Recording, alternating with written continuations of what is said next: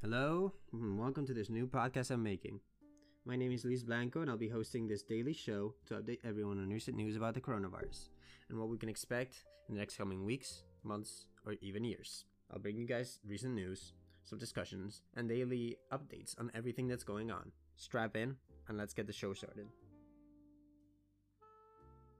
So, in this first episode, I want to introduce a little bit of format that we're going to be having. First off, we're going to have an introduction, then we'll have some prevention measures, then we'll have some news, and we'll have a discussion, and finally, we'll be ending the program on a little note.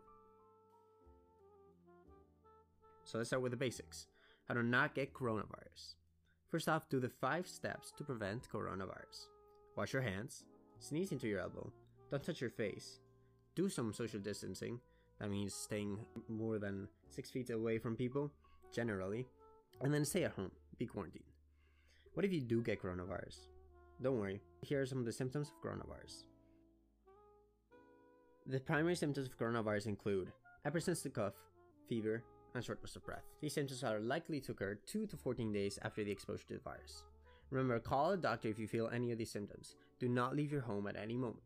We want to prevent the, the amount of people that you are exposed to. Alright, so for today's news, here's a little rundown. Have you visited New York recently? Experts on the White House recently urged all people who have visited New York City in the past few days to stay at home. If you do quarantine yourself for fear of contracting coronavirus, please follow the standard procedures. 1. Avoid contact with people. 2. If you manifest any symptoms, stay calm. Phone in to get tested.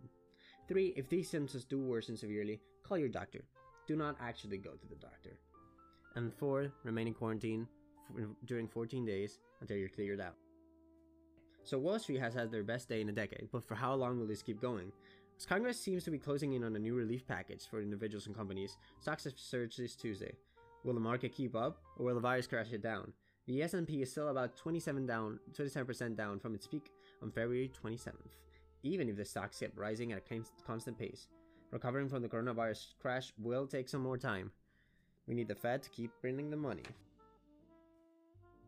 Next news Trump says that the US is reopening by Easter. As the country braces for more and more state issued lockdowns, the president says that he wishes to have the whole of the United States open and running by the beginning of April. The president seemed a bit more hesitant later, although the idea wasn't completely thrown out.